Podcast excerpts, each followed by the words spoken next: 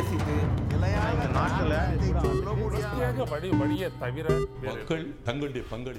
வணக்கம். நேர்பட பேசு நிகழ்ச்சியில் மீண்டும் உங்களை சந்திப்பதில் மிக்க மகிழ்ச்சி. தமிழ்நாட்டு முதலமைச்சர் மு க ஸ்டாலினின் எழுபதாவது பிறந்த நாள் இன்று. மக்கள் பணியில் இருக்கும் அரசியல் தலைவர்களுக்கு எழுபது வயது என்பதெல்லாம் இளம் வயதாகவே கருதப்படுகிறது.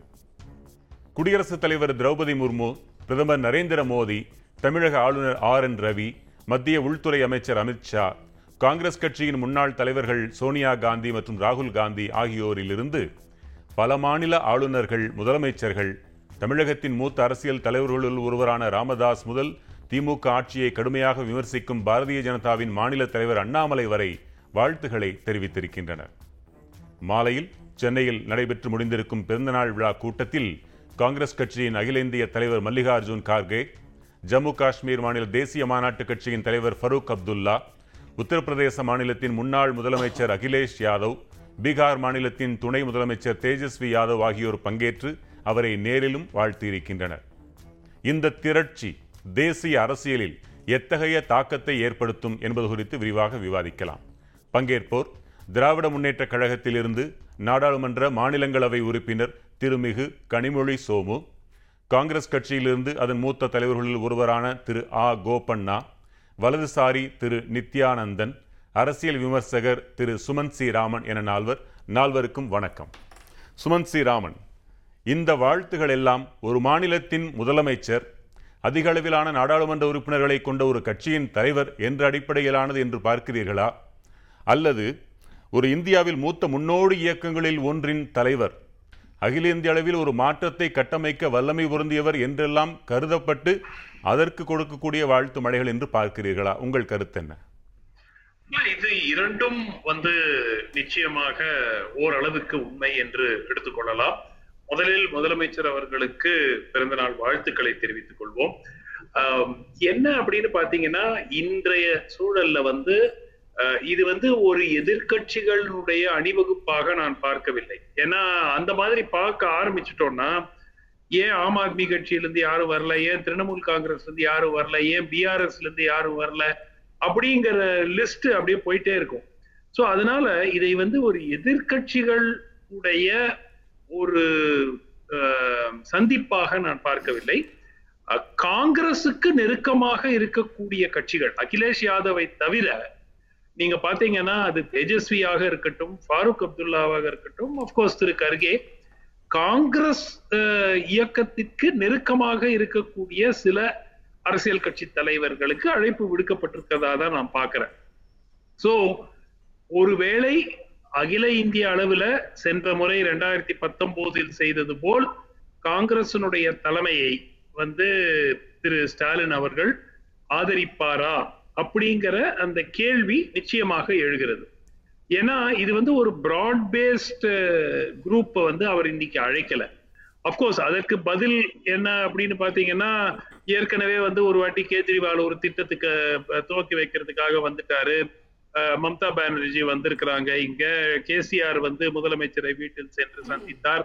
இதெல்லாம் நடந்திருக்கிறது. ஆனால் இந்த இவெண்ட்டுக்கு இந்த பிறந்தநாள் கொண்டாட்டங்களுக்கு இந்த நான்கு தலைவர்கள் மட்டும் அவர்களுக்குத்தான் அழைப்பு விடுக்கப்பட்டு பட்டதாக தெரிவிப்பது இது ஒரு சிக்னல் காங்கிரசினுடைய ஆதரவாளர்கள் அகிலேஷை தவிர மற்ற மூன்று நபர்களும் காங்கிரஸ் கட்சியை சேர்ந்தவர்கள் இல்லாட்டி காங்கிரஸ் ஆதரவாளர்கள் சோ அதனால அந்த காரணத்தினால நீங்களே ஒருவேளை உங்க சந்தேகத்தை கேள்வியை சற்று மாத்திக்கிட்டீங்க. அதாவது ஏன் வரலைங்கிற கேள்வியை விட ஏன் அழைக்கப்படவில்லை என்ற கேள்வி எழுந்தால் அதற்கு ஒரு பதிலை அவர்கள் தரக்கூடும். என்னவென்பதை கனிமொழி அவர்கள் சொல்வார்கள். வேண்டுமென்றே இப்படி காங்கிரஸோடு உறவு இருக்கக்கூடியவர்களை மட்டும் அழைத்திருக்கிறார்கள். மாறுபட்டவர்களை இப்போதைக்கு அழைக்கவில்லை என்பது விமர்சனம் என்றால் உரிய பதிலை கனிமொழி அவர்களே தாருங்கள். அனைவருக்கும் வணக்கம். புதிய தலைமுறை வாயிலாக தமிழக முதல்வருக்கு என் பிறந்தநாள் வாழ்த்துக்களை தெரிவித்துக் கொள்கிறேன். சுமன் சி ராமன் சார் சொன்னது போல அவரோட கேள்வியிலேயே வந்துட்டு பதில் இருக்குது. இப்போ முதலமைச்சர் வந்து பேசும்போதுமே மென்ஷன் பண்ணாரு. காங்கிரஸ் இல்லாத வந்து ஒரு கூட்டணி வந்துட்டு பெரிய விஷயமா எடுத்துக்கப்பட முடியாது. அதுதான் ஒரு முக்கிய தாராம்சமா அமையுங்கிறத வந்து இப்போ ஒரு சில மணி துளிகளுக்கு முன்னாடி அதை தான் முன் வச்சும் எங்க த கழக தலைவர் பேசியிருக்காரு. ஏன் அப்படி சொன்னாருங்கிறத வந்து தான் இப்போ நீங்கள் சுமன் ஸ்ரீராமன் சார் வந்து ஒரு விவாத பொருளாக எடுத்திருக்கிறாங்க. எதற்காக அப்படி கொண்டாருன்னா காங்கிரஸ் வந்துட்டு ஒரு பழம்பெருமிக்க கட்சி. எந்த ஒரு கூட்டணியும் வந்து இப்போ காங்கிரஸ் வந்துட்டு எப்படி வந்துட்டு அந்த ஒன்றிய அரசு எதிர்க்கிறதோ அதே மாதிரி தான் இப்போ மேடையில் இருக்கிற மற்றவங்களும் எதிர்க்கிறாங்க. அதற்கான பதிலும் சுமன் ஸ்ரீராமன் சொல்லிட்டாரு. பலதரப்பட்ட ஃபங்க்ஷன்ஸ்க்கு வந்துட்டு பல வேலைகளில் பல விவிஐபிஸை நாங்கள் கூப்பிட்டுருக்குறோம். ஸோ இந்த தருணத்தில் இந்த விவிஐபிஸோட டைம் கொரலேட் ஆச்சு. அவங்க இங்கே வந்தாங்கன்றத தவிர மற்றவங்கெல்லாம் இல்லாத ஒரு கூட்டணியை இங்கே உருவாக்குறாங்க. காங்கிரஸ்க்கு கூட் தோதான கூட்டணிங்கிறது இது கிடையாது. ஆக்சுவல் க்ரக்ஸ் என்னன்னு பார்த்தீங்கன்னா யாரெல்லாம் வந்து பிஜேபி நடைபெற்று கொண்டிருக்க ஆட்சி வந்துட்டு அவங்களால வந்து துன்புறுத்துறாங்களோ மதசார்பற்ற மக்களுக்கான ஆட்சி யாரெல்லாம் கொடுக்கணும்னு நினைக்கிறாங்களோ அந்த அளவில் ஆல் இண்டியா லெவலில் அந்த பார்ட்டிஸ் எல்லாமே ஒன்றிணைக்கிற ஒரு பெரிய பொறுப்பை வந்துட்டு இன்னைக்கு சிஎம் கையில் எல்லாருமே வந்துட்டு அது ஒரு முதல் ஸ்டெப்பாக கொடுத்துருக்குறாங்க. கிட்டத்தட்ட ஓராண்டு அதாவது இந்தலேருந்து ஓராண்டு காலத்தில் நம்ம இதே நேரத்தில் வந்துட்டு எல்லாரும் வந்து எலெக்ஷனை பற்றி ரொம்ப சூடாக பேசி கொண்டு இருக்க ஒரு நேரம் வரும். அதற்கான முதல் அச்சாணியாக இதை வந்து சிஎம் கையில் இதை வந்து பொறுப்பு ஒப்படைச்சிருக்காங்க. திமுக கிட்ட இப்படி ஒரு பொறுப்பை ஒப்படைக்கிறது வந்துட்டு இது வந்து முதல்ல முதல்ல நடக்கிற ஒரு விஷயம் இல்லை. கடந்த ஐம்பது ஆண்டு காலங்களாக தேசிய அரசில் திராவிட முன்னேற்ற கழகம் ஒரு பெரிய பங்கை வகித்திருக்கு. நேரு காலத்துலேருந்து இந்திரா காந்தி காலத்துலேருந்து அதுக்கப்புறம் வாஜ்பாய் காலத்துலேருந்து பல காலங்களில் பல காலகட்டங்களில் பல முக்கியமான பிரைம் மினிஸ்டர்ஸை வந்துட்டு தமிழ்நாட்டில் இருக்கிற ஃபோர்ஸ் தான் வந்துட்டு ஒரு முக்கிய அஹ், மதசார்பற்ற கூட்டணியை நாங்கள் ஃபார்ம் பண்ணி பிரைம் மினிஸ்டராக கொண்டு வந்திருக்கோன்றது பழுத்த அரசியல்வாதி அனைவருமே வந்து அறிவார்கள் என்றது வந்துட்டு ஒரு முக்கிய கருத்தாக நான் இங்கே வைக்கிறேன். அது மட்டும் இல்லாமல் இன்னைக்கு பார்த்தீங்கன்னா போன ரெண்டாயிரத்தி பத்தொம்போது நாடாளுமன்ற எலெக்ஷனில் எல்லாமே வந்து ஒரு பிளவுபட்டு நின்ற ஒரு காரணத்தினால தான் வந்துட்டு பிஜேபி வந்து கவர்மெண்ட்டுக்கு வந்தாங்க. கிட்டத்தட்ட பிஜேபிக்கு ஓட்டு போட்டவங்க வந்துட்டு முப்பத்தி ஏழு சதவிகிதம் தான். மறந்து விடக்கூடாது. மிச்சம் அறுபத்தி மூணு சதவீதம் பீப்புள் ஓட்டு போடலை. ஸோ அந்த அறுபத்தி மூணு சதவிகிதம் பீப்புளை வந்து ஏன் இப்போ ஒன்றிணைச்சு ஒரு முக்கியமான ஒரு மதசார்பற்ற சமூகத்துக்கான ஒரு கூட்டணியை ஃபார்ம் பண்ணி இன்னும் ஒரு வருஷம் காலம் இருக்கிறதுல நிச்சயமா வந்து இந்த ஒன்றிய அரிசியை நம்ம வந்து எதிர்க்க முடியுங்கிறது தான் வந்து ஒரு தாராம்சமா இதை வந்து ஒரு முதல் ஸ்டெப்பா வைக்கிறோம். நல்லது. தொடர்ந்து பேசலாம். நித்யானந்தன். இந்த இடத்துல மீண்டும் சுமன் சி ராமன் சொன்ன அந்த பெயர்கள் வந்து தீர வேண்டி இருக்கிறது எங்கே மமதா எங்கே சந்திரசேகர ராவ் எங்கே அரவிந்த் கெஜ்ரிவால் என்பதெல்லாம் இந்த பிறந்தநாள் விழாவிற்கு வேண்டுமானால் பொருத்தமில்லாமல் இருக்கலாம். ஆனால் கூட்டணி என்று வந்துவிட்டால் அவர்களே சொன்னார்கள் கடந்த முறை பிரிந்திருந்தார்கள். இந்த முறை ஒன்றிணைக்க வேண்டிய பணியை இவரிடம் பொறுப்பாக ஒப்படைத்திருப்பதை போன்ற பேச்சுகள் இருக்கின்றன. இது எந்த அளவிற்கு சாத்தியப்படும் என்று நினைக்கிறீர்கள்? வடகோடி தென்கோடியிடம் அந்த பொறுப்பை ஒப்படைப்பதாக ஃபரூக் அப்துல்லாவின் பேச்சில் நாம் பார்க்கிறோம். அவர்கள் நம்புகிறார்கள் ஒரு மிகப்பெரிய மாற்றம் என்றால் அது இங்கு தென்கோடியிலிருந்து கிளர்ந்தெழ வாய்ப்புண்டு என்பதாகவே தெரிகிறதா? உங்கள் கருத்து என்ன? நேர்பட பெஸ்ஸு நேயர்களுக்கு என்னுடைய பணிவான வணக்கத்தை தெரிவித்துக் கொள்கின்றேன். மிக குறுகிய காலத்திலே வாழ்ந்து மறைந்து போகின்ற மனிதர்களுக்கு கூட நாம் வாழ்த்து சொல்வது நம்முடைய நாட்டினுடைய பண்பாடு இந்த மண்ணினுடைய மரியாதை.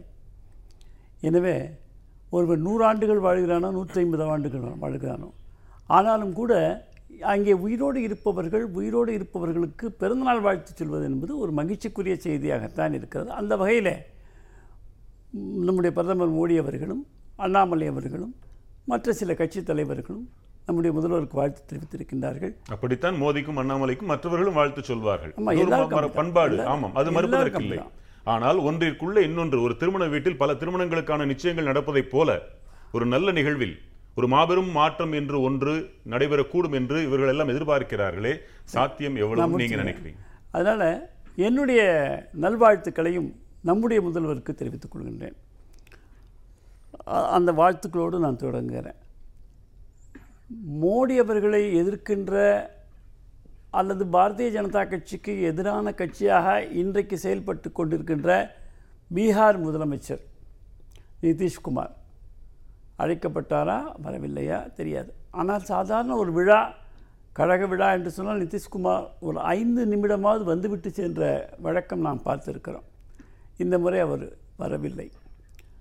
மம்தா பானர்ஜி நீங்கள் சொன்னது போல் இந்த கூட்டணியிலே வரவே முடியாது. ஏனென்றால் நான் தான் பிரதமர் என்ற கனவிலே அவர்கள் இருக்கின்றார்கள். நிதிஷ்குமார் இல்லை என்றும் மறுத்துவிட முடியாது. இருந்தாலும் எதிர்க்கட்சி கூட்டணி என்ற முறையில். இருக்கின்றார்கள் என்ற சொல்லை இருந்தார்கள் என்று மாற்றும் வல்லமை ஸ்டாலினுக்கு உண்டா இல்லையா?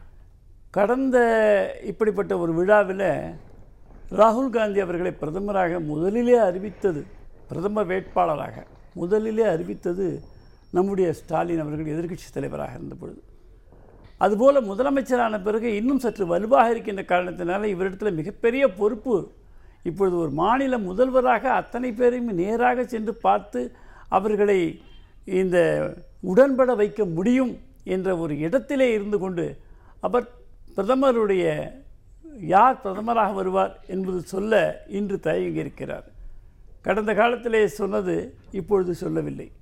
அப்படி என்கின்ற பொழுது முதலிலே பிரதமராக ராகுல் காந்தி என்று கடந்த முறை சொன்னது போல இப்பொழுது சொல்லிவிட்டால் ஒற்றுமை எங்கே குலைந்து விடுமோ என்ற அச்சம் அவருக்கும் இருக்கிறது. அதனால்தான் அவர் சொல்லவில்லை. ஆக அடுத்த தேர்தலை சந்திப்பதற்கு இந்த பிறந்தநாள் விழாவை கட்சி தலைவர்களை சந்தித்து ஒன்றுபட எதிர்க்கட்சிகள் ஒன்று திரண்டு எதிர்ப்பதற்கான வேலைகளை உடனடியாக துவக்க வேண்டும் என்று பேசியிருக்கின்றார்கள். காலம் கிடையாது இன்னும் ஓராண்டு தான் இருக்கிறது. ஓராண்டு கூட கிடையாது சொல்லப்போனால்.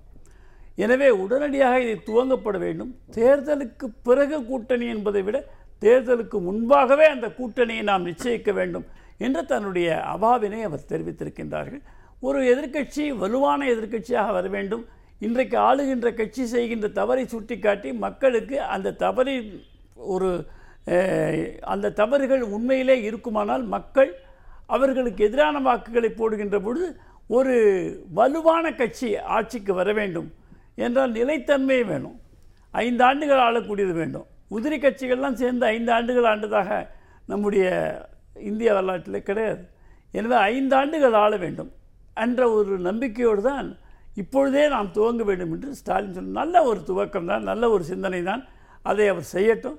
என்றாலும் கூட வந்திருப்பவர்கள் யார் என்று பார்க்கின்ற பொழுது இந்த சிந்தனைகளுக்கெல்லாம் ஷேக் அப்துல்லா முலாயம் சிங் யாதவுடைய மகன் பிறகு லல்லு பிரசாத்துடைய மகன். இப்படி ஏற்கனவே அவருடைய தந்தையாரெல்லாம் கலைஞரை போல கலைஞரை போல அவர்கள் காங்கிரஸ் எதிர்த்தவர்கள். ஒன்றே ஒன்று. தமிழ்நாட்டில் ஆளுங்கட்சியாக இருக்கக்கூடிய திமுக மத்திய ஆளுங்கட்சியான பாரதிய ஜனதாவோடு வரும் தேர்தலில் கூட்டணி வைப்பதற்காக நெருங்கினாலும் நெருங்கலாமோ? இது என்ன நடைபெறாதா? என்றெல்லாம் கூட ஒரு சிறு ஐயம் இருந்தவர்களுக்கு கூட சம்மட்டி அடியாக அப்படி இல்லவே இல்லை. காங்கிரஸ் அல்லாத கூட்டணி கரை சேராது என்று இப்பொழுதே அறிவித்து விட்டாரே. இது எதிர்க்கட்சிகளை மேலும் மகிழ்ச்சியோடு ஒன்றிணைய வைத்து விடாதா? அவசர கால நிலை என்று நாம் பார்த்திருக்கிறோம். அந்த நேரத்தில் ஒரு நாள் முன்பு கூட ஜெகஜீவன் ராம் காங்கிரஸை எதிர்க்கவில்லை. அடுத்த நாள் காங்கிரஸை எதிர்த்து வெளியே வந்து விட்டார்கள். எனவே அரசியலிலே ஒரு நாள் என்பது மிக நீண்ட காலம். இன்னும் ஓராண்டு இருக்கிறது. எனவே இன்றைக்கு அவர் பேசியது பலமான ஒரு பேச்சு. உங்களுக்கும் திமுகவின் மேல் ஒரு காதல் இருக்கிறது. சேர்ந்தால் மகிழ்ச்சி. நமக்கு எல்லா மனிதர்கள் மீதும் நமக்கு அன்பு இருக்கிறது பாசம் இருக்கு. அதுதான் நம்முடைய மண்ணின் மாண்பு. அதுதான் நம்முடைய மண்பின் மண்ணின் மாண்பு. தவறு இழைக்கும் போது அதை சுட்டி காட்டுகிறோம் இன்றைக்கு கூட ஒரே ஒரு செங்கல் மூன்றாண்டு நான்காண்டு என்று உதயநிதி பேசுவதைப் போல ஒரு பொறுப்புள்ள முதலமைச்சரும் பேசியிருக்கின்றார்கள். அண்ணாமலை அவர்கள் மிக தெளிவாக அந்த ஒரு கல் தான் பதினோரு மருத்துவமனையை கொடுத்திருக்கிறது. அந்த ஒரு கல் தான் பல சாலைகளையும் வளர்ச்சி திட்டங்களையும் கொடுத்திருக்கிறது. அந்த ஒற்றைக்கல் இங்கே ஒற்றைக்கல்லாகவே நீடிக்கிறது என்பதுதான் இது- கே- காஷ்மீரத்தில் அல்ல, வரும்பொழுது இது இங்கே ஏன் வர 24 முடியவில்லை க்குள் சரியாகிவிடும் என்று சொல்லி இருக்கின்றார்கள் ஆனால் கல்லூரி துவங்கி பாடங்கள் நடத்தப்பட்டு வருகின்றன. எய்ம்ஸ் நடந்து கொண்டிருக்கிறது. ஆனால் கடந்த காலத்திலே காங்கிரஸ் ஆட்சி இருந்த காலம் வரை ஏறத்தாழ அறுபத்தைந்து ஆண்டுகள் அவர்கள் ஆண்டாலும் கூட டெல்லியில் மட்டும்தான் எய்ம்ஸ் இருந்தது. வேறு எங்குமே இருக்கவில்லை. இல்லை இன்று அதை விட வேகமாக சில மாநிலங்கள் இருக்கின்றன. இங்கே உங்களுக்கு மருத்துவமனை கட்டடம் எழும்பினால் உங்கள் கட்சி தன்னால் எழும்பப் போகிறது என்ற உணர்வு உங்களுக்கு இல்லையா என்ற கேள்வி எழுப்பப்படுகிறது. இருக்கிறது. ஆனால் அண்ணா திராவிட முன்னேற்ற கழகம் கூட்டணியில உங்கள் கட்சின்னு என்ன சொல்றது? நான் கட்சி கிடையாது. இருந்தாலும் அண்ணா திராவிட முன்னேற்ற கட்சிக்கு ஆதரவாக நீங்கள் பேச வந்திருக்கிறீர்களோ அந்த கட்சி நிலைப்பாடு தான். இன்றைக்கு நான் பாரதிய ஜனதா கட்சி சிறப்பாக செயல்படுகிறது என்ற காரணத்திற்காக ஆதரித்து கொண்டிருக்கிறேன். வேற ஒன்றும் கிடையாது. அதனால் அந்த நீங்கள் கேட்ட கேள்வி என்ன கேட்டீங்க? அந்த செங்கல் விஷயம். ஒரு செங்கல் வாக்குகளை பெற்றது அதே செங்கலை வைத்து நீங்களும் பெற்றிருக்க முடியும். தாமதம் தான் காரணம். ஆமாம் உண்மைதான். சிறப்பான வேலைகளை செய்கின்ற பொழுது அந்த கட்சிக்கு மதிப்பு கூடத்தான் செய்யும். அதை நிச்சயமாக பாரதிய ஜனதா கட்சியும் அதை பற்றி சிந்திக்கும். தமிழகத்திலே வளர்ச்சி பாதையை நோக்கி இன்றைக்கு சென்று கொண்டிருக்கிறது எல்லோரும் ஏற்றுக்கொண்டிருக்கின்றார்கள். சென்னம் சென்னமாக வளர்ந்தாலும் கூட ஓரளவுக்கு இதுவரை காணாத அளவுக்கு வளர்ச்சி இருக்கிறது பாஜக என்று சொல்லக்கூடிய அளவிலே அண்ணாமலை அவர்கள் இந்த கட்சியை நடத்தி கொண்டிருக்கின்றார்கள். அவருக்கும் என்னுடைய வாழ்த்துக்களை தெரிவித்துக் கொள்கிறேன். இன்னும் வேகமாக செயல்பட வேண்டும். என்ன வேண்டுமானாலும் அரசியலில் எப்படி வேண்டுமானாலும் நடக்கலாம். எனவே சாதாரண விஷயங்களை தொடர்ந்து பேசி- பேசலாம். இன்றைய ஸ்டாலின் பிறந்த நாள். கூட்டணியும் பிறந்திருக்கிறதா? இல்லை தமிழக அரசியலில் திராவிட முன்னேற்ற கழகத்தில் ஐம்பத்தைந்து ஆண்டுகளுக்கு மேலாக படிப்படியாக கடுமையான உழைப்பின் மூலம் பல பொறுப்புகளை ஏற்று ஆளுங்கட்சியாக எதிர்க்கட்சியாக பல அடக்குமுறைகளை ஏற்று இன்றைக்கு தமிழகத்தின் முதலமைச்சராக அவர் பொறுப்பேற்றிருக்கிறார். தலைவர் கலைஞர் அவர்கள் திராவிட முன்னேற்ற கழகத்தை எப்படி வழி நடத்தினாரோ அதைவிட மிடுக்காக கட்டுக்கோப்பாக இன்றைக்கு திராவிட முன்னேற்ற கழகத்தை வழிநடத்துவதில் தளபதி மு க ஸ்டாலின் அவர்கள் அற்புதமான சாதனையை நிகழ்த்தியிருக்கிறார். நீங்கள். பழகியவர்கள். அதை விட என்று சொன்னால் அதில் தலைவர் நீங்கள் தலைவர் சொல்வீர்கள் தலைவர்? கலைஞரோடு பழகியிருக்கிறேன். இன்றைய தலைவர் கலைஞரோட மு க ஸ்டாலின் அவரோட பழகியிருக்கோம். இருவரையும் நான் பார்க்கிறேன். எப்படி மிஞ்சுகிறார் அவரை விட இவர்? இவர் என்ன? இவரிடம் அதாவது கலைஞர் அரசியல் வந்து அவர் செயல்பட்ட காலம் வேறு. இன்றைக்கு இருக்கிற நவீன கால இந்த அரசியலில் திராவிட முன்னேற்ற கழகத்தை இவ்வளவு கட்டுக்கோப்பாக அவர் நடத்துவது மிகுந்த பாராட்டுக்குரியது வியப்புக்குரியது. இன்றைக்கு அவருடைய பிறந்தநாள். அவர் பள்ளி தோழனாக பள்ளி படிப்பில் ஒன்றாக நாங்கள் படித்தோம் அதிலிருந்து நான் அவரை பார்த்து வருகிறேன். அவருக்கு மனப்பூர்வமான வாழ்த்துக்களை காங்கிரஸ் கட்சி சார்பாக நான் தெரிவித்துக் கொள்கிறேன். திராவிட முன்னேற்ற கழகத்தை மேலும் வலிமை உள்ள இயக்கமாக தமிழகத்தை நிரந்தரமாக ஆட்சி செய்ய வேண்டும் என்று அவர் பேசியிருக்கிறார். அந்த அளவுக்கு தமிழ்நாட்டு மக்களுக்கு அவர் பணி தொடர வேண்டும் என்று இன்றைக்கு முடிவெடுத்து செயல்படுகிறார். உங்களை அடுத்து- எதிர்த்தே வளர்ந்தவர்கள் இன்று எவ்வளவு பெரிய பொறுப்புல இருக்கிறாங்க. இது எங்களுக்கு மகிழ்ச்சியாக இருக்கு. வாழ்த்துகளோடும் அவர்கள் இல்ல, திராவிட. இயக்கத்துக்கும் தேசிய இயக்கத்துக்கும் கருத்து வேறுபாடு இருந்தாலும் ஆயிரத்தி தொள்ளாயிரத்தி அறுபத்தொம்போதில் அந்த உறவு தொடங்கி பிறகு எண்பதுல நேருவின் மகளே வருக நிலையான ஆட்சி தருக என்று பிரகடனம் செய்தவர் கலைஞர் அவர்கள் அதற்கு பிறகு ரெண்டாயிரத்தி நாலு நாலில் சோனியா காந்தி தியாகத்தின் திருவிளக்கே என்று வரவேற்று கூட்டணி அமைத்து மத்தியிலே இருமுறை ரெண்டாயிரத்தி. ஆக தேசிய அரசியல்ல வகுப்புவாத சக்திகளை வீழ்த்துவதற்கு கலைஞர் அவர்கள் எத்தகைய வியூகங்களை வகுத்தாரோ அதை போல ஒரு வியூகத்தை இன்றைக்கு சென்னை நந்தனம் ஒய்எம்சிஏ திடல்ல திராவிட முன்னேற்ற கழக தலைவர் ஸ்டாலின் அவர்கள் இன்றைக்கு பிரகடனம் செய்திருக்கார். இது ஒரு கொள்கை பிரகடனம் லட்சிய பிரகடனம். ரெண்டாயிரத்தி இருபத்தி நாலு மக்களவைத் தேர்தலில் இந்த வகுப்புவாத பாஜக தோற்கடிக்கப்பட வேண்டும். யார் ஆட்சிக்கு வர வேண்டும் என்பதை விட யார் ஆட்சிக்கு வரக்கூடாது என்பதுதான் இந்த தேர்தலின் நோக்கமாக இருக்க வேண்டும். ஒன்று ரெண்டாவது ஒன்று சொல்லியிருக்கார். காங்கிரஸ் அல்லாத கூட்டணி மூன்றாவது அணி கரை சேராது என்று தெளிவுபடுத்தியிருக்கிறார். ஆக காங்கிரஸ் கட்சி கூட்டணியை ஏ- ஏற்க தயங்குகிறவர்கள் தயவுசெய்து தயங்காதீர்கள். நீங்கள் ஒற்றுமையாக வாருங்கள். பாஜகவை எதிர்ப்ப எதிர்க்கிற ஒரு அணியை அமைப்பதில் அனைவரும் சேர்ந்து ஒன்றுபட்டு ஒரு மதசார்பற்ற ஜனநாயக சக்திகள் ஒன்றிணைந்தால் நிச்சயம் பாஜகவை தோற்கடிக்க முடியும் என்ற ஒரு நம்பிக்கை இன்றைக்கு ஏற்படும் என்ன மாறுபாடு? நீங்கள் அழைத்து அவர்கள் மற்றவர்கள் ஏன் வரவில்லை? இவர் அழைத்தால் தான் வருவார்கள் என்ற நம்பிக்கை அப்படி அல்ல. இன்றைக்கு இந்திய ஒற்றுமை பயணத்திற்கு பிறகு மக்களை ஒன்றுபடுத்துவதிலே ராகுல் காந்தி வெற்றி பெற்றிருக்கிறார். அதே போல பாஜகவை எதிர்க்கிற மதசார்பற்ற ஜனநாயக சக்திகள் எல்லாம் ஒரு மறு சிந்தனையை ஏற்படுத்தியிருக்கு. இன்றைக்கு தலைவர் மு க ஸ்டாலின் திராவிட முன்னேற்ற கழக தலைவர் ஆற்றிய உரை என்பது இன்றைக்கு தேசிய அரசில் யதார்த்த கல நிலவரத்தை அவர் எதிரொலித்திருக்கிறார். இன்றைக்கு அவர் கொள்கை பிரகடனம் இது. இன்றைக்கு அவர் ஆற்றியிருக்கிற உரை என்பது தேசிய அரசியலில் அனைவரும் ஒன்றிணைந்து ஒரு அணி அமைத்து நாம் போட்டியிட்டால் அதற்கு காங்கிரஸ் தலைமையை ஏற்றுக்கொள்ள வேண்டும். காங்கிரஸ் தேசிய அளவில் காங்கிரஸ் தலைமை ஏற்கணும். அதில் தயக்கம் கூடாது. பாஜகவை வீழ்த்துவதற்கு இந்த முயற்சி வெற்றி பெறுமேயானால் நிச்சயம் நாம் வருகிற ரெண்டாயிரத்தி இருபத்தி நாலில் பாஜகவை அகற்ற முடியும் என்ற நம்பிக்கை அவர் ஏற்படுத்தியிருக்கிறார். ஒன்றே ஒரு சந்தேகம்.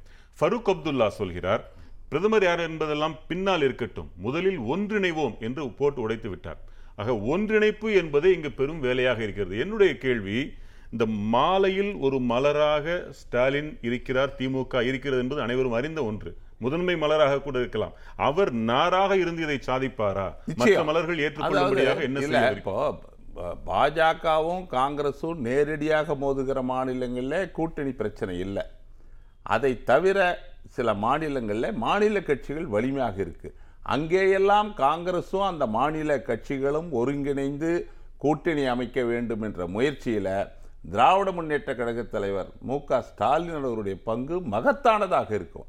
அவர் இன்றைக்கு வந்து தெளிவாக கொள்கை ரீதியான ஒரு பிரகடனம் ஓராண்டுக்கு முன்பாகவே ரெண்டாயிரத்தி இருபத்தி நாலில் பாஜக ஆட்சி அகற்றப்பட வேண்டும் என்பதை ஒரு பிரகடனமாக செய்திருக்கிறார். அந்த பிரகடனத்தின் அடிப்படையில் அனைத்து மதசார்பற்ற ஜனநாயக சக்திகள்லாம் ஒன்று சேர வேண்டும் காங்கிரஸோடு இணைய வேண்டும். மூன்றாவது கூட்டணி என்பதோ காங்கிரஸ் அல்லாத கூட்டணி என்பதோ கரை சேராது. ஒரு நினைவு கரை சேராது என்று ஒரு அருமையான ஒரு கடுமையான வார்த்தையை அவர் பயன்படுத்தியிருக்கிறார் என்று சொன்னால் எது சாத்தியமோ வெற்றி பெறுமோ அதை அவர் கூறியிருக்கிறார். ஒன்றை நினைவுபடுத்து அதுதான் நடந்தது. கரை சேராது என்பதை விட கரை சேரவில்லை ஏற்கனவே. அதைத்தான் அவர் சொல்லியிருக்கிறார். ஒன்று சேர்ந்தால் கரை சேரும் என்பது பொருள். கடந்த முறை என்ன நடந்தது? ஏன் கரை சேராமல் போயிட்டு மக்களுக்கு நினைவுபடுத்துங்க. இல்லை ரெ- ரெண்டாயிரத்தி பத்தொம்போது ரெண்டாயிரத்தில் நாம் வந்து கூட்டணி என்பது தமிழகத்தில் அவர் பிரதமர் யார் என்று பிரகடனம் செய்தார். ராகுல் காந்தி தான் எங்களுடைய பிரதமர் என்று நாங்கள் அப்படின்னு கொள்கை பிரகடனம் செய்தார். அந்த அடிப்படையில் நாற்பதில் முப்பத்தொம்போது இடங்களில் நாம் வெற்றி பெற்றோம். அதுபோல ஒரு பிரகடனத்தை மற்ற மாநிலங்களில் செய்யலை. ஆக நீங்கள் ஒற்றுமையாக இருந்து நமது இலக்கை தெளிவுபடுத்தினால் பாஜக ஆட்சி இன்றைக்கு ஒரு பொருளாதார பேரழிவில் மக்கள் இருக்காங்க. அந்த அந்த. நேரத்தில் அந்த எதிர்ப்பை ஒருங்கிணைக்கிற முயற்சியில நாம் வெற்றி பெற்றால் நிச்சயம் பாஜக ஆட்சி அகற்றப்படும். நேரடியாக கேட்கிறேனே ஸ்டாலின் மமதாவோடு பேசினால் உங்கள் அணிக்கு வந்துவிட வேண்டும். சந்திரசேகரோடு பேசினால் வந்துவிட வேண்டும். அரவிந்த் கெஜ்ரிவாலை அழுத்தினால் அவரும் இந்த கூட்டணிக்கு வந்துவிட தேசியவாத என்றுதானே இல்ல இல்ல இல்ல. சிவசேனாவும் காங்கிரசும் ஒன்றிணைறப்போ மம்தா பானர்ஜியும் காங்கிரசும் இல்லை? மம்தா பானர்ஜி காங்கிரஸ் கட்சியில இளைஞர் காங்கிரஸ் தலைவராக இருந்தவர். இருந்தார். இருந்தார் இருந்தார். எல்லாம் இருந்தார்? எல்லாமே காங்கிரஸ் இயக்கத்தில் இருந்தாங்க சிவசேனாவும் காங்கிரஸும் கூட்டணி அமைக்கணும்னு எந்த அரசியல் ஆர்வமும் எவரும் சொன்னது கிடையாது. நாங்கள் சேர்ந்து கூட்டணி அமைத்து ஆட்சியை அமைத்தோம். அந்த ஆட்சியை இன்றைக்கு பாஜக வந்து கட்சியை பிளவுபடுத்தி தேர்தல் ஆணையத்தை பயன்படுத்தி இன்றைக்கு ஆட்சியை கழுத்திருக்கிறார் காங்கிரஸ் என்ற பெயர் வைத்துக் கொண்டு தமிழ் மாநில காங்கிரஸ் என்ற ஒரு கட்சி பாரதிய ஜனதாவோடு கூட்டணியில் இருக்கிறது. அதையும் யாராவது எதிர்பார்த்தோமா? இல்ல. எது வேண்டுமானாலும் அரசியல் நடக்கலாம். தமிழ் மாநில நான் கேட்பது எல்லாம் ஏற்றுக்கொள் எல்லாம் ஏற்றுக்கொள்ளத்தக்கன. இவர்கள் மூவரையும் இவர்கள் சேர்த்து வைத்து விடுவாரா? ஒரு நெல்லி மூட்டையை இறுதி வரை இறுக்கமாக கட்டும் வல்லமை ஸ்டாலினுக்கு உண்டு என்று கருதுகிறீர்களா சாத்தியப்பட்டு விடும். ஆயிரத்தி தொள்ளாயிரத்தி எழுபத்தேழில் வந்து ஜெயபிரகாஷ் நாராயணன் அவர்கள் வந்து நெல்லிக்காய் மூட்டை மாதிரி சிதறி கிடந்த கட்சிகள் ஜனசங்கமும் சோசியலிஸ்டுகளும் ஒன்று சேருவாங்கன்னு எதிர்பார்த்தீங்களா? ஆர்எஸ்எஸ் இயக்கம் அன்றைக்கு இருந்த சோசியலிஸ்டுகளும் மதுலிமாயும் ராஜ் நாராயணனும் சரண் சிங்கெல்லாம் ஒன்று சேருவாங்கன்னு நீங்கள் எதிர்பார்த்தீங்களா? எதிர்பார்த்தார்கள் எதிர்பார்க்கல. கூட்டணி ஜெயபிரகாஷ் நாராயணன் அமைத்தார். அன்றைக்கு அந்த தேர்தல் ஆயிரத்தி தொள்ளாயிரத்தி எழுபத்தி ஏழு தேர்தலில் காங்கிரஸ் கட்சி தோற்கடிக்கப்பட்டது. அன்றைக்கு மொரார்ஜி தேசாய் பிரதமர் ஆனார். அது சாத்தியம் என்று சொன்னால் எல்லாமே சாத்தியம். ஒரு சில ஆண்டுகள். எதுவுமே சாத்தியம். பெரிய கட்சிகளான பத்தாண்டு காலம் பத்தாண்டு காலம். ஆகிறீர்கள் காலமும் சூழலும் அதற்குரிய ஒரு வாய்ப்பை இன்றைக்கு உருவாக்கி கொண்டிருக்கிறது. பத்தாண்டு கால பாஜகவின் மக்கள் விரோத ஆட்சியை அகற்ற வேண்டும் என்கிற சிந்தனை மக்கள் மனதில் இருக்கிறது. அதற்கு ஒரு வடிவம் கொடுக்கிற முயற்சியை இன்றைக்கு திராவிட முன்னேற்ற கழக தலைவர் தமது பிறந்த நாளிலே அதை ஒரு கொள்கை பிரகடனமாக அவர் செய்திருக்கிறார். இதன் மூலமாக நான் சொல்லுகிறேன் அடுத்த ரெண்டாயிரத்தி இருபத்தி நாலு நோக்கி அதற்கான பயணத்தை இன்றைக்கு திமுக தொடங்கி இருக்கிறது திமுக எடுக்கிற முயற்சிகள் நிச்சயம் எங்கள் அகில இந்திய காங்கிரஸ் தலைவர் மல்லிகார்ஜுன் கார்கே அவர்கள் வந்திருக்கிறார். அவர் வாழ்த்தியிருக்கிறார். அனைவரது வாழ்த்துக்களை பெற்றிருக்கிற திராவிட முன்னேற்ற கழக தலைவர் இன்றைக்கு வந்து பிறந்த நாளில் அவர் விரும்புவது அவர் பெரிய பரிசாக நினைப்பது பாஜக ஆட்சி மத்தியில் அகற்ற வேண்டும் என்பதுதானே தவிர அதற்கு என்ன காரணம்? கொள்கை சார்ந்த அரசியல். ரெண்டாயிரத்தி நாலிலே இந்த கூட்டணி தொடங்கியது. ரெண்டாயிரத்தி ஒன்பதுல போட்டியிட்டு வெற்றி பெற்றோம். ரெண்டாயிரத்தி பதினாலு ஒரு தேர்தலை தவிர அனைத்து. தேர்தல்களிலும் ஒன்றாக இருந்து திமுக காங்கிரஸ் கம்யூனிஸ்ட் என அனைத்து கட்சிகளும் கூட்டணி அமைத்து தமிழ்நாட்டிலே ஒரு மதசார்பற்ற முற்போக்கு கூட்டணியை கட்டுக்கோப்பாக. கட் நாங்கள் சொல்கிறோம் எங்கள் கூட்டணி மேடையை நீங்கள் பார்த்தீர்கள். இதுபோல் ஒரு கூட்டணியை பாஜக தமிழ்நாட்டிலே அமைக்க முடியுமா? இதே போல் ஒரு கூட்டணியில் அதிமுகவும் பாஜகவும் ஒரே மேடையில் பேசுமா?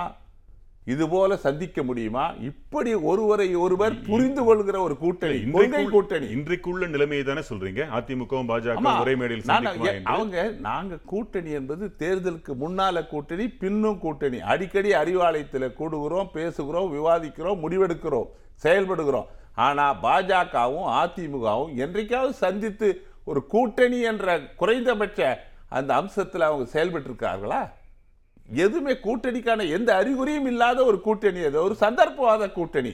அது கொள்கையற்ற கூட்டணி. தேர்தல் வரும்போது அதாவது பாஜகவை அழைத்தால் வாக்குகள் குறையும். அதனால பாஜகவை அழைக்கக்கூடாது என்று நினைக்கிற அதிமுகவும் பாஜகவும் கூட்டணி என்பது எவ்வளவு வியப்பு கேலிக்குரியது.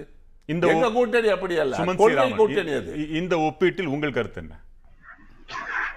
அதாவது இந்த கூட்டணி அப்படிங்கிற பேசுறதுக்கு எல்லாம் வந்து இப்ப காலம் வந்து ரொம்ப பிரிமெச்சோர் ஒரு விஷயம் நமக்கு ஏற்கனவே தெரிந்தது. அதாவது அனைத்து கட்சிகளும் ஒன்றாக கூடினால்தான் பாஜகவை வீழ்த்த முடியும் என்று. அதுல காங்கிரஸ் இல்லாத ஒரு கூட்டணி வெற்றி பெறுவதற்கான வாய்ப்பு மிகவும் குறைவு. எங்க அப்படின்னு பாத்தீங்கன்னா ஒரு ஆறு ஏழு மாநிலங்களில் தான் மிக முக்கியமாக எல்லா கட்சிகளிலும் ஒன்று சேர்ந்து ஒரு வேட்பாளரை பாஜகவுக்கு எதிராக நிறுத்த வேண்டிய ஒரு கட்டாயம் இருக்கிறது. மற்ற மாநிலங்கள்ல ஐதர் காங்கிரஸ் ரொம்ப வீக்கா இருக்கு இல்லைன்னா மாநில கட்சி வீக்கா இருக்கு காங்கிரஸ் மட்டும்தான் பிரதான எதிர்கட்சியாக இருக்கிறது பாஜகவுக்கு.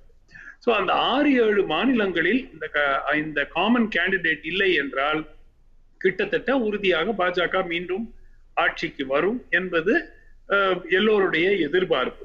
பட் என்ன அப்படின்னு பாத்தீங்கன்னா இதுல இந்த பிரதமர் யாருங்கிற பேச்சுக்கு இப்பொழுது இடமே இல்லை. முதல்ல ஜெயிச்சா தானேங்க பிரதமர் யார் ஆக முடியுங்கிறத பத்தி பேச முடியும். சோ இது இதை இது வந்து நான் ஏன் இத சொல்றேன் அப்படின்னாக்க இந்த பிரச்சனையினால் எல்லோரும் ஒன்றிணைய வந்து தயங்குகிறார்கள் அப்படிங்கிற கருத்து இருக்கு. மம்தா பானர்ஜி நான் தான் பிரதமர் ஆகணும். ராகுல் காந்தி வந்து அவர்தான் காங்கிரஸ் தானே பிரதான கட்சி. அதனால காங்கிரஸ் தலைவர் தான் பிரதமர் ஆகணும். ஏங்க தோத்துட்டாக யாருமே பிரதமர் ஆக முடியாதுங்க. சோ அதனால அவர்கள் புரிந்து கொள்ள வேண்டியது காமன் கேண்டிடேட் அவ்வளவுதான். தேர்தல் முடிந்து யார் யாருக்கு எவ்வளவு எவ்வளவு சீட்டு வருதோ கேட்கிறேன். அதனுடைய அடிப்படையில தேர்தலுக்கு முன்பே மோடிதான் பிரதமர் என்று அறிவித்தே தேர்தலை சந்தித்தால் அது ஒரு வலிமையை தரும் என்று அந்த தரப்பு நினைக்கிறது. அதே போல இந்த தரப்பும் நினைப்பதில் தவறு சொல்ல முடியாது. இன்னொன்று நீங்கள் சொன்னவர்கள் எல்லாம் மமதா போன்றவர்கள் எல்லாம் கடந்த முறை அப்படி இருந்தார்கள் என்பது எவ்வளவு உண்மையோ அதிலிருந்து அவர்களும் பாடம் கற்றுக்கொண்டு இன்றைக்கு மாற்று சிந்தனைக்கு வந்திருக்க முடியாதா?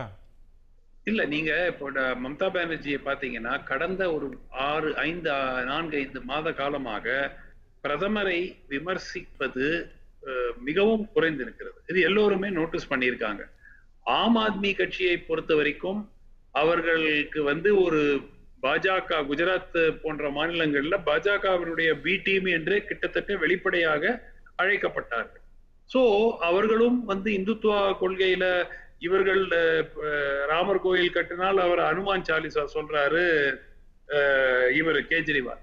சோ இது வந்து ஒரு ஒரு உறுதியான எதிர்ப்பு பாஜகவிற்கு வரும் என்று காங்கிரஸ் கட்சியை தவிர வேற எந்த கட்சியுமே சொல்ல முடியாது. நீங்க இன்னைக்கு திமுக தலைமை திமுக வந்து ஒருங்கிணைக்கும் பாஜகவுக்கு எதிரான ஒரு கூட்டணி அப்படிங்கிறது கூட நம்ம உறுதியா சொல்ல முடியாது. இப்போ நேற்று உதாரணத்திற்கு திரு உதயநிதி போய் பிரதமரை சந்திக்கிறார். Actually there is no compelling reason ஒண்ணு இல்ல இல்லையா? அர்ஜென்ட்டா ஒரு பிரதமரை சந்திப்பதற்கான ஒரு ஒரு கட்டாயம் அப்படிங்கிறது இல்ல. அதுவும் பிரதமர் உடைய அழைப்பில் ஏற்பட்ட இது இல்ல. இது வந்து திரு உதயநிதி அவர்கள் கேட்டுக்கொண்டு பிரதமரை சந்தித்த ஒரு மீட்டிங் தான் இது. சோ இதெல்லாம் பார்க்கும்போது அப்புறம் தமிழ்நாட்டுல வந்து கிட்டத்தட்ட சென்ட்ரல் ஏஜென்சிஸ் அந்த சந்திப்பை நீங்க எதுக்கு உதாரணமா சொல்றீங்க? இதுக்குள்ள ஏதோ ஒண்ணு இருக்குன்னு சொல்ல வரீங்களா? நாளை அந்த சந்திப்பு இல்ல ரெண்டு மூணு விஷயம் சொல்றேன். சந்திப்பு மட்டும் நான் சொல்லவே இல்லை. கடந்த ஒன்றரை ஆண்டு காலம்ல தமிழ்நாடு அது மகாராஷ்டிரா போன்ற மாநிலமாக ஒரு காலகட்டத்தில் அவர்கள் பாஜக எதிர்க்கட்சியாக இருந்த போது தொடர்ந்து அழுத்தம் கொடுக்கப்பட்டது சிவசேனா பாராளுமன்ற உறுப்பினர்கள் சஞ்சய் ரவுட் போன்றவர்கள் கைது செய்யப்பட்டார்கள். பெங்கால்ல பார்த்தா சாட்டர்ஜி போன்றவர்கள் கைது செய்யப்பட்டார்கள். டெல்லியில கேட்கவே வேணாம். சத்யேந்திர ஜெயின் சிறையில் இருக்கிறார் மணிஷ் சிசோடியா சிறையில் இருக்கிறார். ஆனால் தமிழ்நாட்டில் மட்டும் எந்த விதமான ஒரு ஏஜென்சிஸ் மூலமான நடவடிக்கைகள் புதிய நடவடிக்கையை நான் சொல்லல. பழைய நடவடிக்கை எடுக்கப்பட்ட நடவடிக்கைகளே மூவ்மெண்ட் எதுவுமே இல்லாம இருக்கு. என்ன காரணம்? இது எல்லாரும் கேட்க மாட்டாங்களா? எதிர்க்கட்சி ஆட்சி செய்யற எல்லா மாநிலங்களிலும் இதையெல்லாம் மத்திய அரசின் கைப்பாவைகளாக. இருக்கின்றன. அந்த ஏஜென்சிகள் எல்லாம்னு வலுவா நீங்க குற்றம் சாட்டுறீங்க. ஒன்று. கேசிஆர் ஒரு நிமிஷம் ஒரு நிமிஷம் வெங்கட் நான் முடிச்சிடறேன். திருமதி கவிதா அவர்கள் இவர் சந்திரசேகர ராவுடைய மகள் மீது இப்ப இந்த டெல்லி எக்ஸைஸ் லிக்கர் ஸ்கேம்ல வந்து அவரும் ஒரு குற்றவாளின்னு கொண்டு வராங்க. இந்த மாதிரி ஒவ்வொரு எதிர்க்கட்சி ஆட்சி செய்யும் மாநிலத்தில் அழுத்தம் கொடுக்கப்படும் போது தமிழ்நாட்டில் மட்டும் ஏன் எந்த விதமான அழுத்தமும் இல்லை? நிச்சயமா அது ஒரு கேள்விக்குறி எழுப்புது. ரெண்டாவது தேர்தல் ஆணையம் இந்த ஈரோட்ல நாளைக்கு முடிவு வரப்போகுது. கிட்டத்தட்ட டசன் கணக்குல வீடியோஸ் வந்து வெளியே வெளியாகுது. வழக்கமா தேர்தல் ஆணையம் ஸ்டேட்மெண்ட் கொடுப்பாங்க ஒரு எவ்வளவு கேஷ் சீசர் நடந்ததுன்னு ரிலீஸ் பண்ணுவாங்க. கப்பு சுப்புன்னு இருக்கிறாங்க.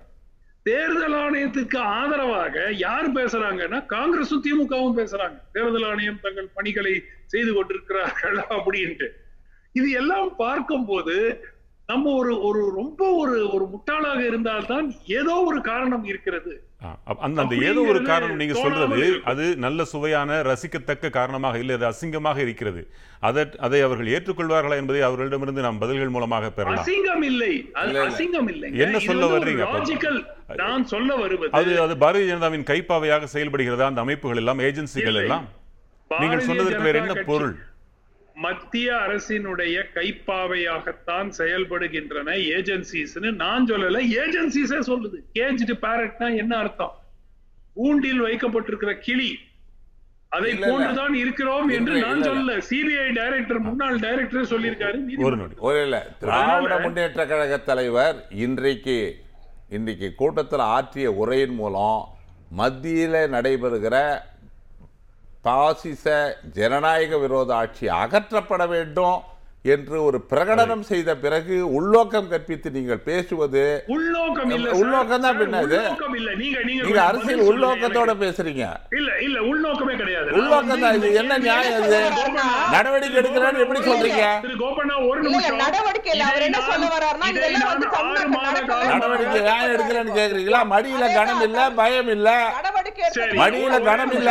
திராவிட. முன்னேற்ற கழக தலைமை இதற்கு அஞ்சாது. ஒரு அடக்குமுறைக்கு. எதிர்த்து போராடுகிற இயக்கம் நீங்க மிரட்ட முடியாது. நொடி. என்றால் இதற்கு. திருமிகு கனிமொழி சோமு.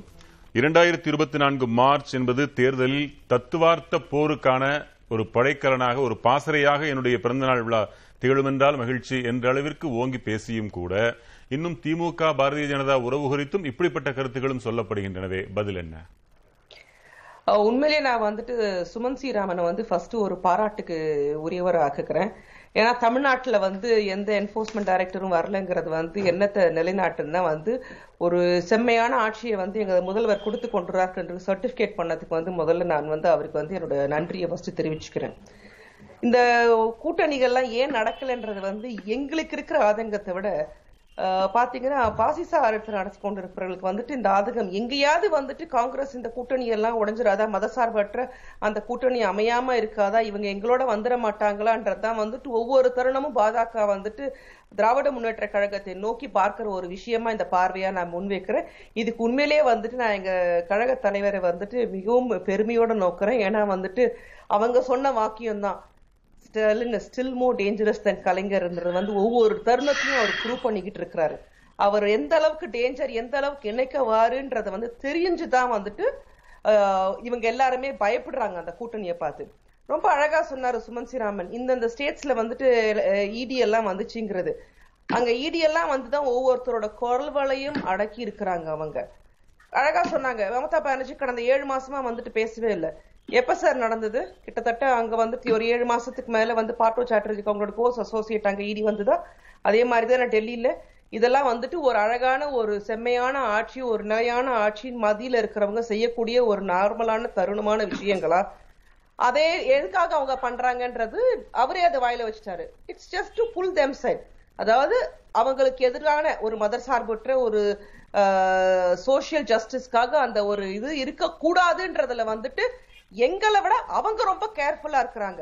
சோ அதற்காக தான் எங்க தலைவர் இன்னைக்கு வந்து என்ன முன்வைக்கிறாருன்னா யாரெல்லாம் வந்துட்டு பிரதம- பிரதமர் கேண்டிடேட் யாருங்கிறத வந்து முக்கியமத்தை விட எல்லாரும் யாரெல்லாம் எதிர்க்கணுங்கிற மெசேஜை எல்லா ஸ்டேட்டுக்கும் கொண்டு போகன்ற விஷயத்தை தான் முன் வச்சு இன்னைக்கு வந்துட்டு எங்களுடைய முதலமைச்சர் வந்துட்டு உரையாற்றி இருக்கிறாங்க. அம்மா ஒரு நொடி சுமன் ஸ்ரீராமன். குறுக்கிடுறீங்க. சொல்லுங்க. வெங்கட் யார் மத்தியில் ஆட்சி செய்தாலும் ஏஜென்சிஸை தவறாக பயன்படுத்துகிறார்கள். சமீபத்துல ஒரு புள்ளி விவரம் கொடுக்கறாங்க. கடந்த காங்கிரஸ் யூபிஏ கால ஆட்சியில அஹ், சுமார் அறுபது சதவிகிதம் போடப்பட்ட வழக்குகள் எதிர்க்கட்சி தலைவர்கள் மீது போடப்பட்டது இந்த ஏஜென்சிஸால பாஜக செய்ய ஆட்சி செய்த ஆட்சிக்கு வந்த பிறகு ரெண்டாயிரத்தி பதினான்காம் ஆண்டுக்கு பிறகு இந்த அறுபது பர்சன்ட் எவ்வளவு ஆச்சு தெரியுங்களா? தொண்ணூத்தி ஐந்து பர்சன்ட் தொண்ணூத்தி ஐந்து சதவிகித வழக்குகள் எதிர் அணியில இருக்கக்கூடிய அரசியல் கட்சி தலைவர்கள் மீது போடப்பட்டிருக்கிறது.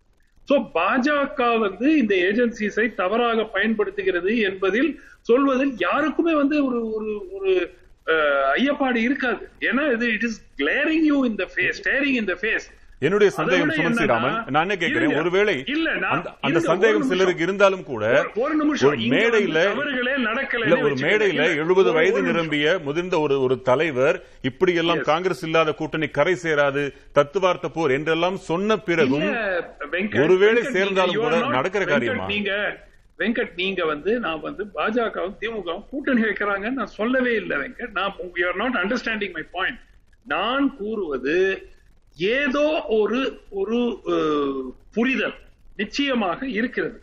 நான் ஒண்ணு கேட்கிறேன் நான் முடிச்சிடறேன் நான் முடிச்சிடறேன். ஒரு நிமிஷம். எந்த தவறும் புதிதாக நடக்கல. ஓகே. அது ஏன் ஒரு பேச்சுக்கே அதை எடுத்துப்போம்.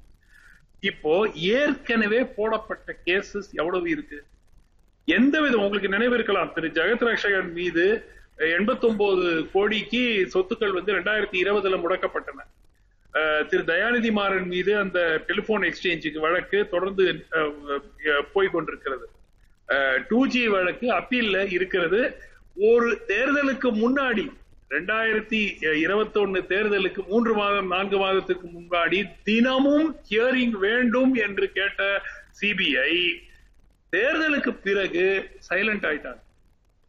சோ இதெல்லாம் வந்து இத இத வந்து கூட்டி கனெக்டிங் த டாட்ஸ்ங்கிறதுக்கு வந்து பெரிய ஒரு ஜீனியஸ் தேவையில்லை. உடனே வந்து பாஜகவும் திமுகவும் கூட்டணி வைக்கிறாங்களா? No I am not saying that at all but ஏதோ ஒரு அண்டர்ஸ்டாண்டிங் இருக்கிறது.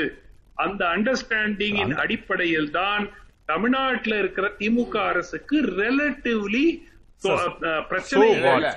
அப்படி ஏதோ அண்டர்ஸ்டாண்டிங் இருந்தாலும். அது இந்த கூட்டணி விஷயத்துல அது. இந்த அரசியல் விஷயத்துல என்ன செஞ்சிட போகுதுன்னு நான். கேக்குறேன். ஏதோ ஒண்ணு நீங்க சொல்றீங்க. இருக்கட்டும் லெட் இட் பி இதுல என்ன பங்களிக்க போகுது அந்த கருத்து? இல்ல. அதாவது அதாவது நாளைக்கு நான் பிராங்கா ஒரு விஷயம் சொல்றேன். பாஜகவை பொறுத்த வரைக்கும் அவர்களுடைய எதிரி வந்து திமுகவாக அவர்கள் பார்க்கவில்லை. அகில இந்திய அளவில் அவர்களுடைய எதிரி காங்கிரஸ்.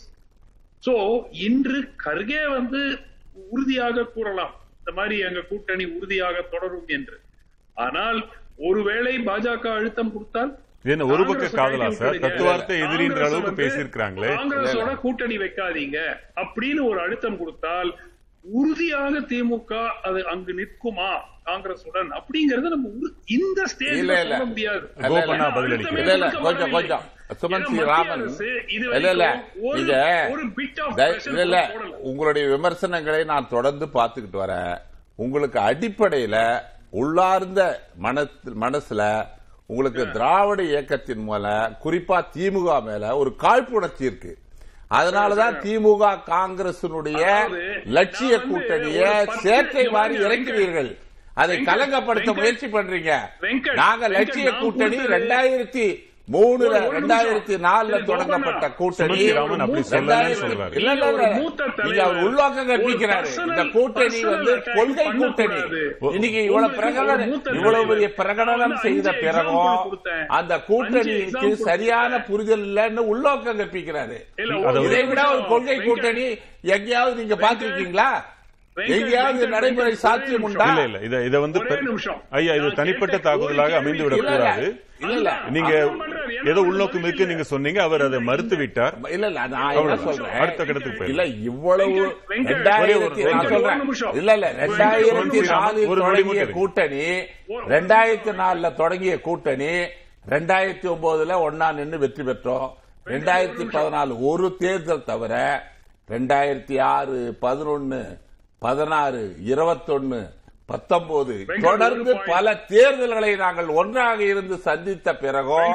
பாஜகவை எதிர்க்கிற வலிமையாக கூட்டணியாக நாங்கள் இருக்கிற போது இந்தியாவிலேயே ஒரு மாநிலத்தில் ஒரே ஒரு இடம் கூட பாஜக வெற்றி பெற முடியாதுன்னா அது தமிழ்நாடு தான் அதற்கு திமுக. சுமன் ஸ்ரீராமன். காரணம் என்பதை சுமன் point. ஸ்ரீராமன் சுமன் ஸ்ரீராமன், நீங்க point. பேசுங்க. ஒரே ஒரு பாயிண்ட் வெங்கட் நான் திரு கோபண்ணா வந்து ஒரு மூத்த தலைவர் வயதில் முதிர்ந்தவர் அவரை பர்சனலா நான் அட்டாக் பண்ண விரும்பல. அந்த மாதிரி நான் செய்யறது என்னுடைய வழக்கமே கிடையாது. எனக்கு என்ன வருத்தம்னா நான் அஞ்சு ஆறு எக்ஸாம்பிள்ஸ் நான் கொடுத்தேன்.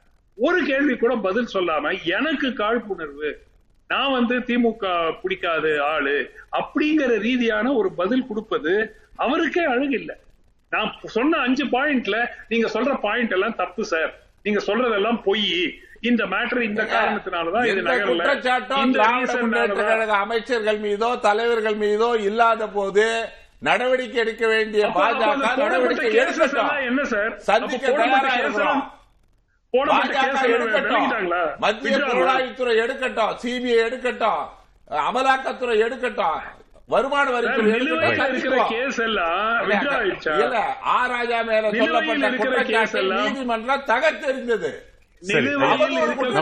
ஒரு இடைவேளைக்கு பிறகு நாம பேசலாம்? கோபண்ணா கோபண்ணா. நான் ஒரு கேள்வி கேட்கிறேன். நீங்க பதில் சொல்லாதீங்க. இடைவேளைக்கு பிறகு சொல்லுங்க. நம்ம ரெண்டு பேரும் தமிழ்நாடு தான். ஆனா நீங்க காங்கிரஸ் இருங்க. நான் தமிழ்நாடா நான் கேட்கிறேன். காங்கிரசின் மீது எதிர்ப்பு என்றுதான் மம்தா மற்றவர்கள் எல்லாம் இருக்கிறாங்க. மு க ஸ்டாலினை எதிர்த்து திமுக எதிர்த்து என்று யாரும் இல்லை. ஏன் ஸ்டாலின் பிரதமர் என்று அறிவிக்கப்படக்கூடாது? அறிவித்தால் காங்கிரசுக்கு மகிழ்ச்சியா? இல்லையா? திரு கோபண்ணா. அதாவது சோனியா காந்தி ராகுல் காந்தி அவர்கள் பதவி மறுப்பாளர்கள். ரெண்டாயிரத்தி நாலில் பிரதமர் பதவி சோனியா காந்தி திணிக்கப்பட்ட போது அதை மறுத்தவர். அதேபோல ராகுல் காந்தி அவர்கள் பிரதமராக நீங்கள் ஏற்றுக்கொள்ள முன்வாருங்கள் என்று பிரதமர் மன்மோகன் சிங் அழைத்த போது அதை மறுத்தவர் ராகுல் காந்தி.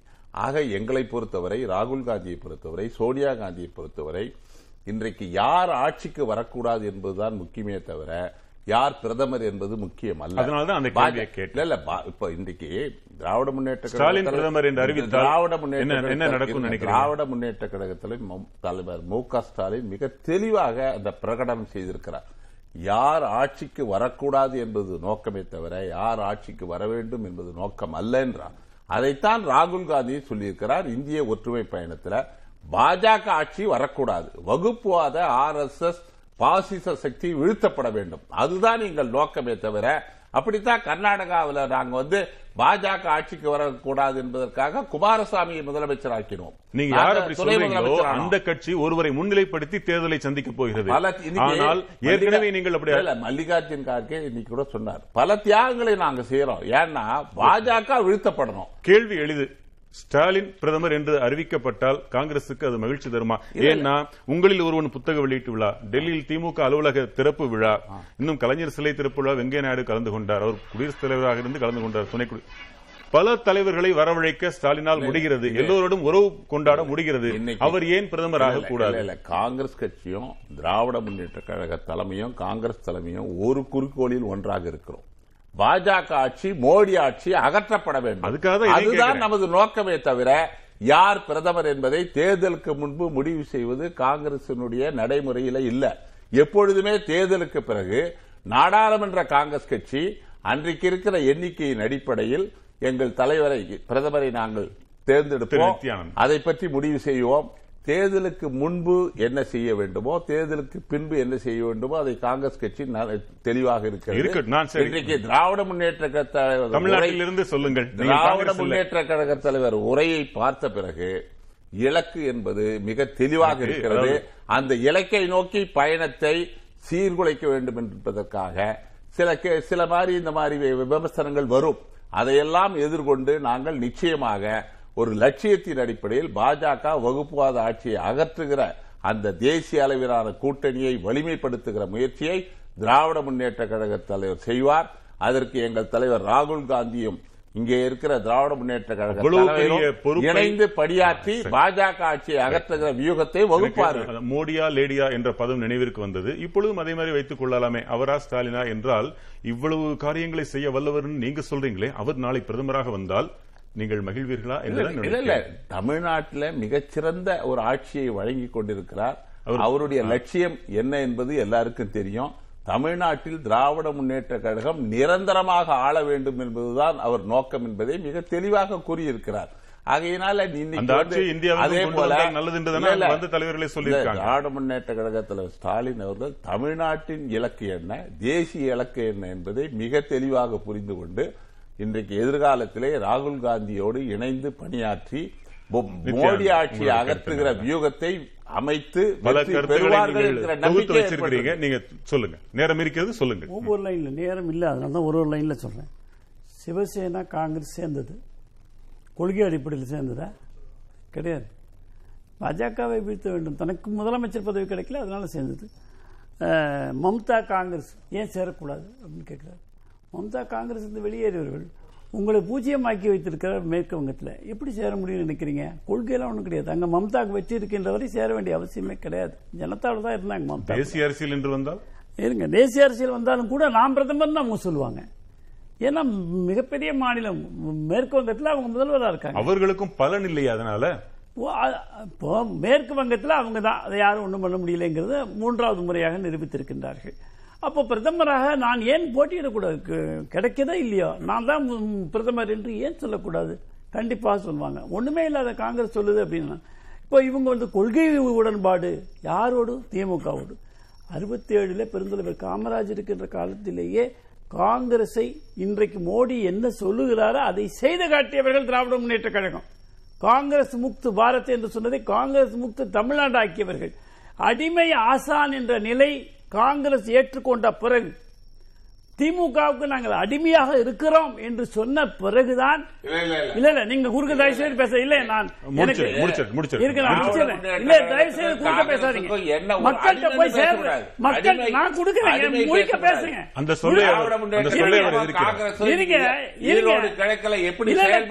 பார்த்த நீங்க- பிறகு குறுக்க பேசுங்க. பேசுறது- எங்களுக்காக எப்படி நான் உழைக்கிறீங்க? ஆட்சேபிக்கிறேன். அந்த அடிமை என்கிற. சொல்லை மட்டும் அவர் எதிர்க்கிறார். திராவிட முன்னேற்ற கழகம் எப்படி உழைத்திருக்கு ஐயா, அவருக்கான நேரம். மக்களுக்கு- அடிமைன்னு சொல்றீங்க? மக்களுக்கு ஒரு செய்தியை சொல்லுகின்றது சிந்திக்க திறன் படைத்த இல்ல, மக்கள். அடிமைன்னு எப்படி நீ சொல்றீங்க? ஆமாங்க ஆசான் அடிமைன்னு நான் சொன்னேன். என்ன ஆசான் அடிமை? ஆமா திராவிட முன்னேற்ற கழகம் ஆசானாக நாங்க இருக்கிறோம். நீங்கள் ஏற்று- நான் அதுக்கு நாங்க அதுக்கான எடுத்துக்காட்டு கொடுக்கறேங்க. தரவுகள். கொடுக்கறேங்க. அடுத்த கருத்து. மைனாரிட்டி அரசு என்று ஐந்து ஆண்டுகள் ஜெயலலிதா சொல்லிக்கொண்டே இருந்தார்கள். காங்கிரஸ் ஆதரவில்லை என்றால் இங்க திமுக ஆட்சி இருந்திருக்க முடியாது. நாங்க ஆதரித்தோம். இருங்க.